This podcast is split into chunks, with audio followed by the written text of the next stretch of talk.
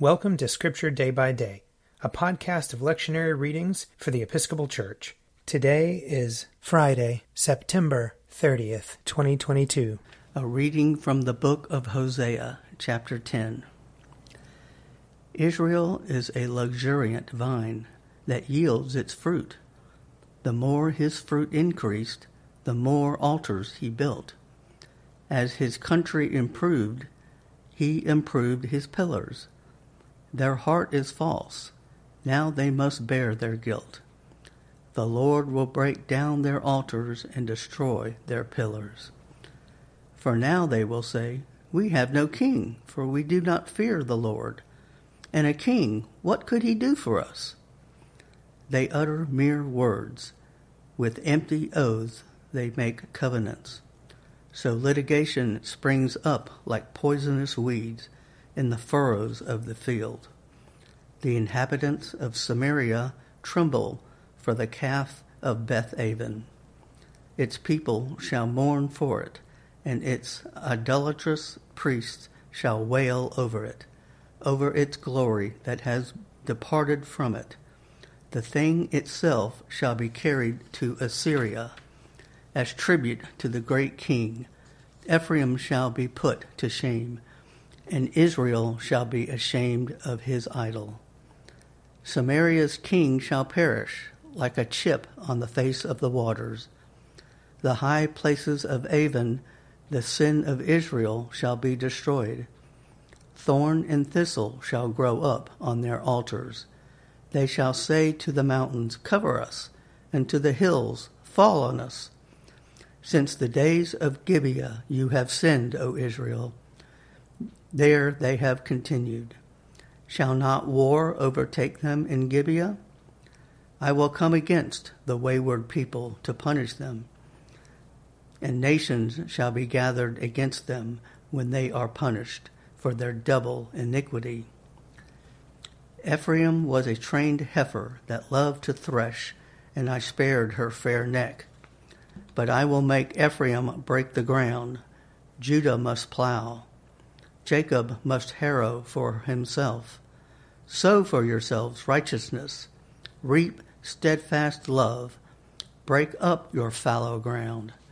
For it is time to seek the Lord, that he may come and rain righteousness upon you. You have plowed wickedness and have reaped injustice. You have eaten the fruit of lies, because you have trusted in your power and in the multitude of your warriors. Therefore, the tumult of war shall rise against your people, and all your fortresses shall, shall be destroyed, as Shalman destroyed Beth Arbel on the day of battle, when mothers were dashed in pieces with their children. Thus it shall be done to you, O Bethel, because of your great wickedness. At dawn, the king of Israel shall be utterly cut off. Here ends the reading. Psalm 102 Lord, hear my prayer, and let my cry come before you. Hide not your face from me in the day of trouble. Incline your ear to me. When I call, make haste to hear me. For my days drift away like smoke, and my bones are hot as burning coals. My heart is smitten like grass and withered, so that I forget to eat my bread.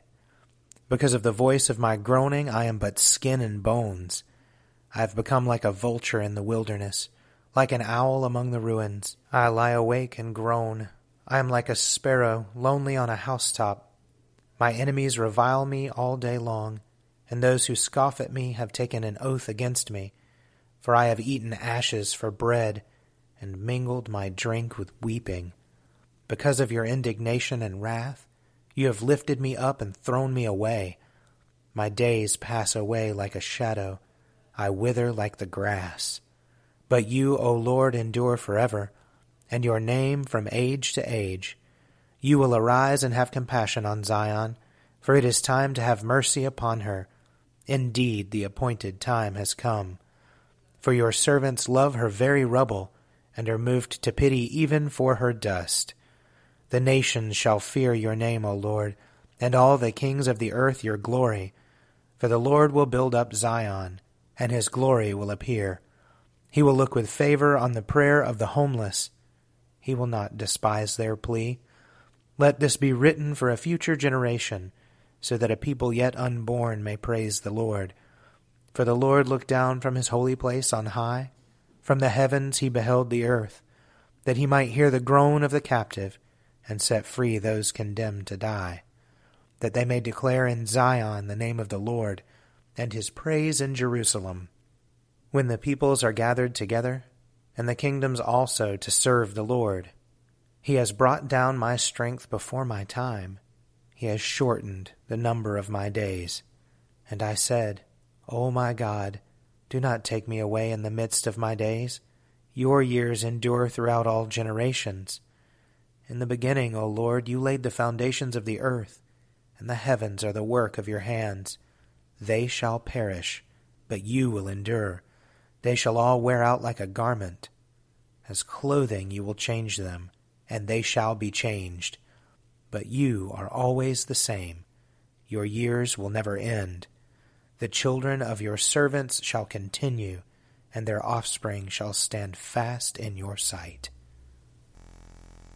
A reading from the Acts of the Apostles.